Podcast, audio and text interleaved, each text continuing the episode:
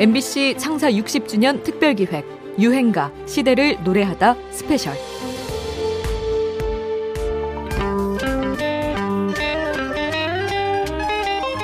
안녕하십니까. 음악평론가 임진모입니다. 목포의 눈물, 이 노래는 일제강점기에 만들어졌죠. 당시 한 신문사에서 노랫말 공모전을 했는데요, 목포의 문학청년 문일석의 가사가 당선됩니다. 여기에 작곡가 손목인이 곡을 붙이고 목포 토박이 출신 이난영이 노래를 하게 되죠. 그야말로 목포의 노래인 셈입니다. 이 곡은 발매되기가 무섭게 팔려나가면서 이난영을 가요의 여왕으로 만듭니다. 이후 그는 작곡가 김혜송과 결혼하게 되는데요, 그가 낳은 아이들도 우리 유행가의 역사에 한 획을 긋게 되죠. 이 이야기는 이어서 소개해드리겠습니다. 유행가 시대를 노래하다 스페셜, 잠시 뒤에 본격적으로 시작합니다.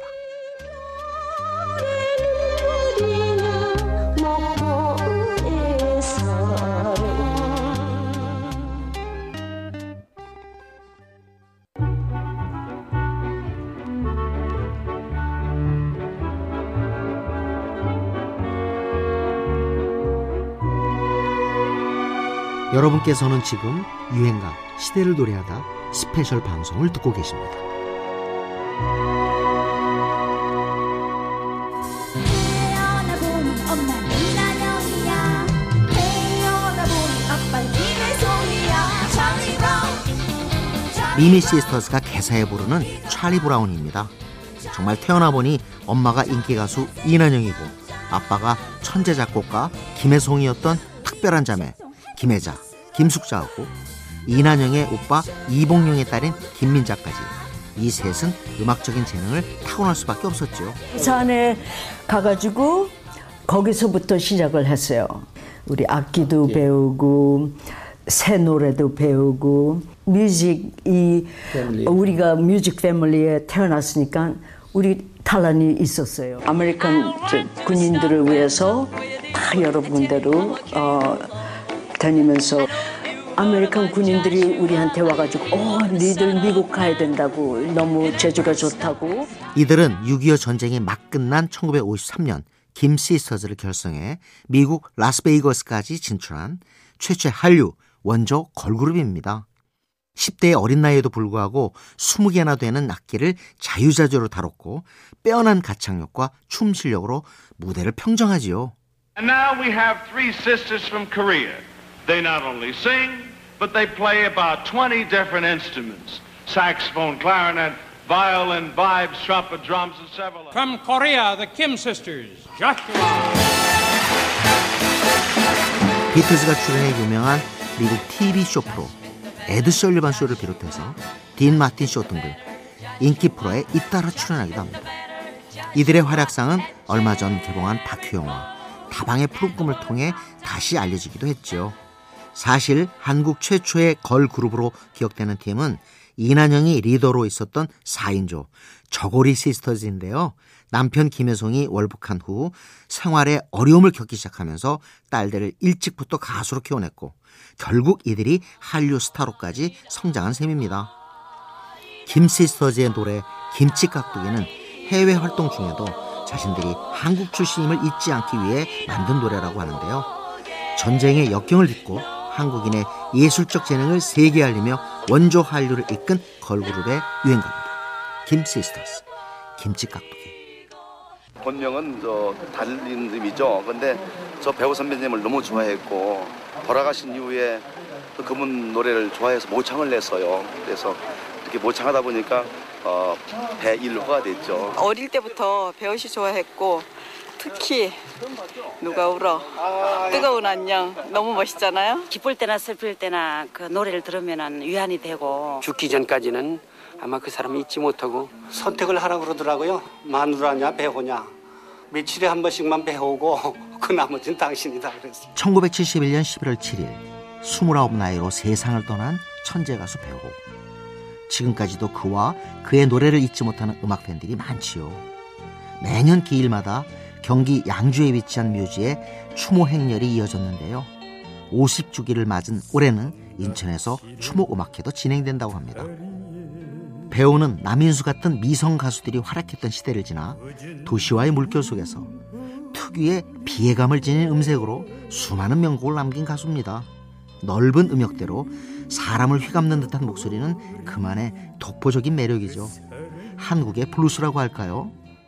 출세작, 돌아가는 삼각지와 안개 낀 장충단 공원을 쓴 배상태를 거쳐 작곡가 나교를 만난 배호는 안개 속으로 가버린 사랑, 당신, 안녕, 그리고 오늘의 유행가 누가오라를 잇따라 발표하며 전성기를 맞이합니다. 이 곡의 가사를 쓴 정은호는 당대 최고의 연예 잡지 아리랑의 편집장이었고 나교호는 엠비씨 라디오 프로듀서였죠. 이 두 사람에 의해 배호는 그만의 창법을 완성하게 됩니다. 배호는 주로 도시 속 소시민의 애환과 시련의 상처를 노래했는데요. 신장염을 앓고 있어서 실제로 몸이 아팠던 그는 특유의 비애와 절규의 목소리로 많은 사람들을 울렸습니다. 이 친구 노래는 목소리 자체도 그렇고 근데 생활은 안 그래요. 아주 명랑하고 그런데 노래만은 그렇게 우수적이고 그렇게 처절할 수가 없어요. 정말로 고생도 많이 했습니다. 배우 죽기 한 달 전에 저국 같이 댕겼는데 병원비가 없어가지고 그 일어나서 안, 저 노래를 못해요. 너무 세잔해가지고 그 앉아서 노래를 하고 서서 노래할 때 내가 뒤에서 부축을 했거든 극장에서. 근데 두 곡 세 곡 가면은 자꾸 나한테 기대지는 거야. 나는 그냥 무거워 죽겠지. 지금도 그때 그, 그 몸무게가 나한테 느껴지는 것 같아요. 함께 공연했던 위키리의 목소리였습니다. 고통 속에서도 죽는 날까지 음악에 대한 열망으로 노래했던 가객 배호. 오십 주기에 듣는 구슬픈 독백의 절창 유행가입니다. 누가 울어. 옛날 생각이 나네요. 그러네요. 옛날에 제가 무명 때요. 우리 채원 씨가 얼마나 노래를 잘하든지 예? 허스키한 목소리 할 때 저도 그때 맥주 한 병 시켜놓고 한 두 시간씩 그 노래 듣다고 그랬었는데 극장 쇼마다 가면 그냥 극장에 사람들이 한 삼사백 미터 줄을 쫙 서가지고 표 사느라고 난리가 났었어요. 그때 그때 서태지와 아이들이야. 그때 천구백육십구 년 히식스의 보컬로 영입 때 본격적인 가수 활동을 시작한 최연. 허스키한 목소리로 요즘 아이돌 부럽지 않은 인기를 누렸는데요.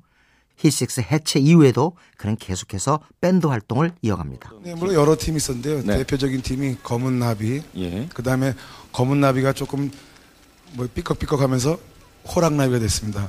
그 다음에 또 호랑나비가 빠그락빠그락하면서 불나비가 됐습니다. 천구백칠십육 년에 발표한 오동잎이 공전의 히트를 기록하고 솔로로 전향해 발표한 그룹 나그네 앵두가 연속으로 히트하면서 천구백칠십팔 년 최연은 엠비씨 십 대 가수 가수왕, 티비씨 최고 가수에 오릅니다. 천구백칠십팔 년도 최고 인기 가수상 수상자를 발표해드리죠. 최헌 씨 소개해드리겠습니다. 그렇게 거침없는 인기 행보를 이어가는데요. 수상 직후 그는 또 하나의 히트곡을 터뜨립니다. 지금까지도 이 계절이 되면 라디오에서 어김없이 흘러나오는 명곡. 오늘의 유행가 가을비 우산 속입니다. 최헌 특유의 매력적인 음색이 분위기를 압도하는 곡이지요. 이 노래는 천구백칠십구 년 영화 가을비 우산 속의 주제가로 쓰이기도 하는데요. 어, 여러분들도 아마 기억나실 거예요. 지금은 없어졌지만 단성사에서 그 똑같은 제목의 영화가 상영이 될 때 바깥에다 빨간 우산을 장식으로 걸어놨던 네네. 그 풍경이 지금도 눈에 선합니다. 김자옥 씨, 정윤희 씨, 신성일 씨 이렇게가 주연을 했던. 네. 최연은 영화를 개봉한 극장 단성사에서 최초의 리사이틀 공연도 하게 됩니다. 당시 서울의 일류극장들이 좀처럼 가수들에게 무대를 내주지 않았다는 걸 감안하면 이는 상당한 파격이었죠. 절절한 노랫말과 처연한 곡조로 가을과 비를 동시에 엮어낸 가을 시즌송을 대표하는 유행가입니다. 최연, 가을비 우산 속. 그 십일월 십일이 굉장히 연관성이 많은 것 같아요. 그 날짜가. 일본어 애인 떠난 날이 육십사 년 십일월 십일이었어요. 그런데 육십오 년 십일월 십일 날 취입을 했죠. 네. 낙엽자가 뵌 사랑을요. 네. 실현 일 주년 무렵. 그래갖고 형님이 타기한 날이 육십팔 년 십일월 십일이었습니다. 아, 네. 십일월 십일이 어떻게 그분의 그 운명적인 그 날이 아니었나. 네. 가끔 그런 거 생각할 때가 있습니다. 네. 참 묘한 우연이죠. 낙엽 따라 가버린 사랑의 주인공 차중락의 친동생 차중광 씨의 목소리입니다. 차중락은 천구백육십 년대 인기 락밴드 키보이스의 멤버였는데요. 이들은 미팔군 무대를 시작으로 차차 이름을 알려나가기 시작했죠. 저희가 그 그룹을 처음에 이제 그 조직을 해가지고 네. 지금 유난기 씨, 그 미국가 있는 김홍택 군, 네. 차중락 군, 저 옥성빈 이렇게 이제 다섯 명이서 키보이스를 창단해가지고 첫 공연을 이제 팔군 무대에서 쭉 가졌다가 저 지금 세종문화회관이죠. 네. 거기가 시민회관. 거기서 첫 무대에 갔는데 의상들이 없어가지고요. 네. 그래가지고 그저 아무 그 팔군에 있는 그 밴드 파피 악단이라는 밴드가 있었어요. 그 악단의 그 유니폼을 맞지 않는 걸 그냥 빌려가지고 네. 가뜩이나 우수인데 다 구두가 있는데 중락이 구두가 없어요. 중락이 이제 가운데서 센터에서 이제 솔로 리더를 하는 격이니까 사실 구두가 더 있어야 될 입장인데. 그렇죠.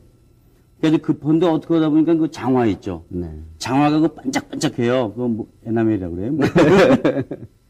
그걸 신고서 해가지고 사람들이 오히려 그 무슨 구두인지 처음 보는 구두인데 그렇게 그 광인하고 좋냐고 그런 얘기도 생각나고. 네. 네. 사촌이자 키보이스 멤버로 같이 활동한 차도균의 추억담이었습니다. 차중락은 엘비스 프레슬리의 모창을 워낙 잘하기도 했고 이날 무대에서 급하게 신은 장화조차 그의 무대 의상과 비슷하다고 화제가 돼서 한국의 엘비스 프레슬리와 통했던 인물입니다. 이들은 한 레코드사의 주선으로 당대 미팔군 무대의 최고 스타였던 남석훈의 음반에 반주를 하게 되는데요. 남석훈의 노래만으로는 엘피 한 장을 다 채울 수가 없어서 키보이스의 번안곡을 싣게 됩니다. I memorized the note you sent. 그때 엘비스 프레슬리의 노래 Anything That's Part of You를 번안에 녹음하게 되는데요.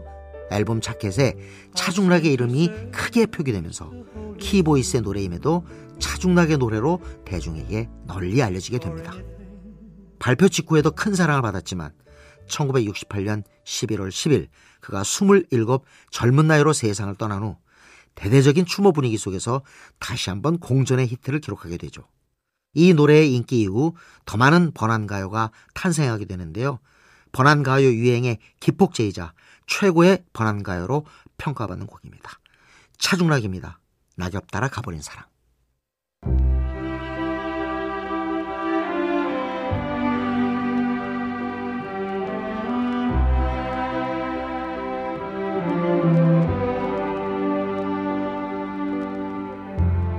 여러분께서는 지금 유행가 시대를 노래하다 스페셜 방송을 듣고 계십니다.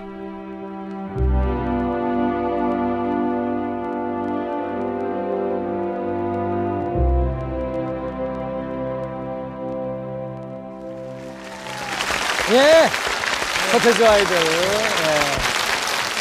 아, 열심히 보셨는데 이 음악 어떻게 생각하세요? 야, 좋았습니다. 스타일이 확 네. 틀려진 것 같아요. 김덕수 씨의 그 태평소 음악이 네. 아주 특이하죠? 네, 노력한 냄새가 풍깁니다.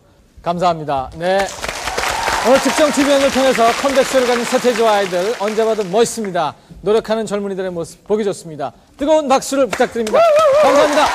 천구백구십이년 네. 특정 티비 연예에 출연해 난 알아요로 가요계에 충격을 안긴 서태지와 아이들은 이듬해 같은 프로에 이집 앨범을 들고 나와 또 한 번의 놀라움을 선사합니다.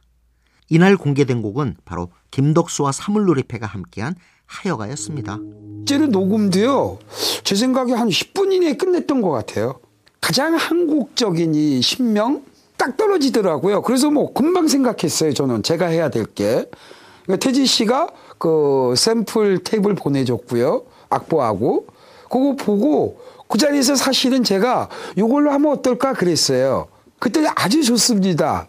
그 역시 이제 우리는 그 음악을 하는 사람들이라 바로 소통이 됐죠.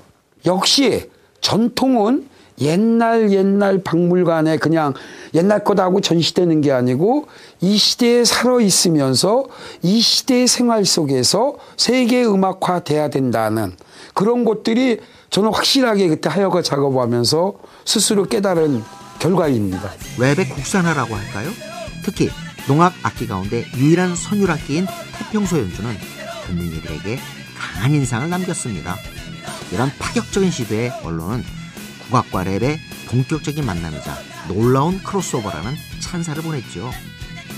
사실 데뷔곡인 난 알아요 역시 노래 구성의 핵심이자 매력은 바로 이 부분. 랩댄스곡이라고는 하지만 지극히 전통적인 선율의 이 대목은 생경하기만 했던 랩을 낯설지 않게 받아들일 수 있도록 해줬는데요. 이 집의 하여가에서는 그런 한국적인 해석의 강도를 높였다고 할까요? 그렇게 천구백구십삼 년은 다시 한번 서태지 천하가 됩니다. 앨범이 밀리언셀러를 기록하면서 엘피와 테이프 중심이었던 음반 시장이 씨디 중심으로 재편되는데 견인차 역할을 하기도 하죠. 이는 기존의 히트 공식을 따르지 않고 실험과 도전을 선보인 결과였습니다. 여전히 생소한 랩에 우리 국악을 접목해 대중음악의 지평을 끌어올린 충격적인 유행가입니다. 서태지와 아이들, 하여가. 이 집 앨범 새로 나오지 않았습니까? 네, 이 집 앨범 나온 지 한 한 달 정도 됐습니다. 아, 그래요? 네. 어떤 곡들이 있어요?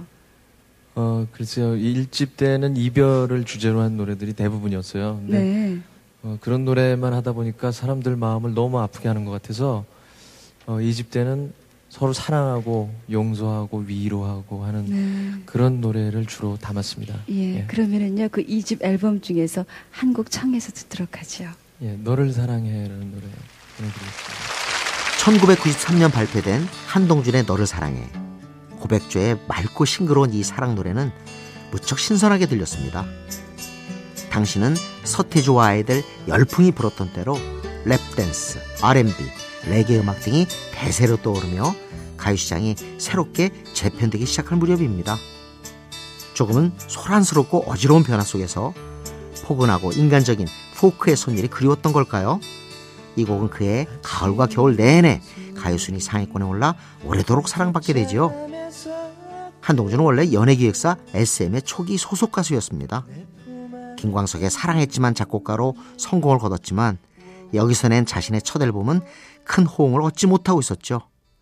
이후 하나 기획으로 옮기며 낸 두 번째 앨범에 실린 곡이 바로 오늘의 유행가 너를 사랑해입니다. 이 곡은 실제 사연을 토대로 만들어진 노래라고 하는데요. 아주 좋아하는 음악 선배가 계셨었는데 네. 그 선배님께서 어렵게 어렵게 사랑을 나누다가 결국은 결혼을 했어요. 결혼을 아, 해갖고 예.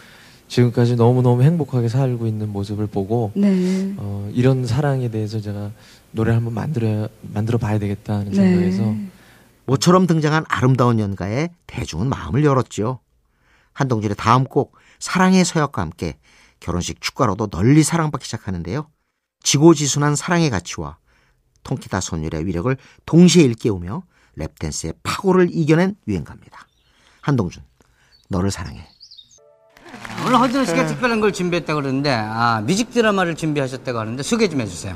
어떤 감독님이요, 뮤직비디오를 하시는 감독님이 딱 오더니 형 이거 한번 들어보자 그러더니 차에서 들었어요. 음. 근데 좋지. 근데 이게 드라마로 해서 어때? 그랬더니 야 이게 재밌다. 범인 역할을 하면 재밌겠다 그랬어요. 근데 아니 형사를 하래요. 오, 오 나를 형사를 시켜줘?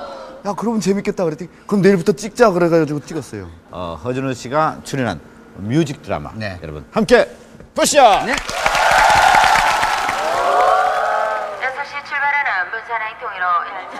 천구백구십 년대 후반 가요계는 아이돌 그룹이 대세를 이루면서 가수의 가창력과 곡의 예술성만큼이나 전략적인 기획력이 중요해진 때였습니다. 게다가 아이엠에프 체제에 들어가 불황의 그림자가 깊어져서 웬만해서는 관심을 끌기 어려웠죠. 조성모는 이 무렵 치밀한 전략에 의해 불쑥 솟아오른 인물이었습니다. 그는 음반을 내고도 가요 프로에 출연하지 않았고 한 편의 영화에 가까울 만큼 공을 들인 뮤직비디오를 먼저 선보였죠. 배우 허준호가 일요일 일요일 밤에 출연해 직접 이 뮤직 드라마를 소개한 이후 바로 반응이 왔다고 하는군요. 어느 날 그때 당시 일요일 일요일 밤이었어요. 일밤. 네. 저희 뮤직비디오가 딱 그 방송 초반부에 딱 나오는 거예요. 그 다음 날 후배, 선배, 동생들, 뭐 친구들 이렇게 막 앨범 축하도 할 겸 자리를 한번 만들어 주더라고요. 그래서 강남역에 만나러 가는 길에 지하철에서 내렸어요. 길을 걷는데 제 목소리 비슷한 목소리가 어디서 나는 거예요. 어? 또 뭐지? 그래갖고 지상에 탁 섰는데 와, 제 음악이 들리고 있는 거예요. 온 세상에. 막 가슴이 두근두근두근두근두근 하는 거예요. 이게 막 이게 어떻게 된 거지 지금? 하루아침에. 그러고 나서 그 다음날 기사가 나왔어요. 얼굴 없는 가수 조성모 누구니까. 예. 곡 자체도 좋았지만 사람들은 노래를 부른 가수가 누구인지 궁금해했고 궁금증이 커져갈수록 노래의 인기도 높아져만 갔죠. 정작 노래 부른 가수는 어디에도 보이지 않아요. 그래서 팬들이 더욱더 궁금 하고 있는 것 같습니다. 네. 목소리의 주인공이 누군지 빨리 봤으면 좋겠어요. 얼굴이 뮤직비디오에 안 나오니까 네. 굉장히 궁금해집니다. 마침내 얼굴이 공개되고 조성모의 인기는 천정부지로 솟았습니다. 데뷔작부터 이어진 다섯 장의 앨범 모두 백만 장 이상의 판매고를 올리는 대성공을 거두지요. 사실 당시 기획사는 생각보다 영세한 곳이었고 조성모도 친구 집에 얹혀 살 만큼 어려운 형편이었다고 하는데요. 절박한 심정에서 냈던 아이디어가 제대로 빛을 발한 셈이지요. 이후 블록버스터급 뮤직비디오 제작이 가요계의 유행처럼 퍼지기도 합니다. 전략적 기획으로 대박 행진을 이끌어낸 오늘의 유행가 조성모입니다. To Heaven. 유행가 시대를 노래하다 스페셜 이제 마칠 시간입니다. 지금까지 저는 음악평론가 임진모였고요. 잠시 뒤 열한 시 오십이 분부터 오십칠 분까지 본 방송으로 다시 찾아오겠습니다.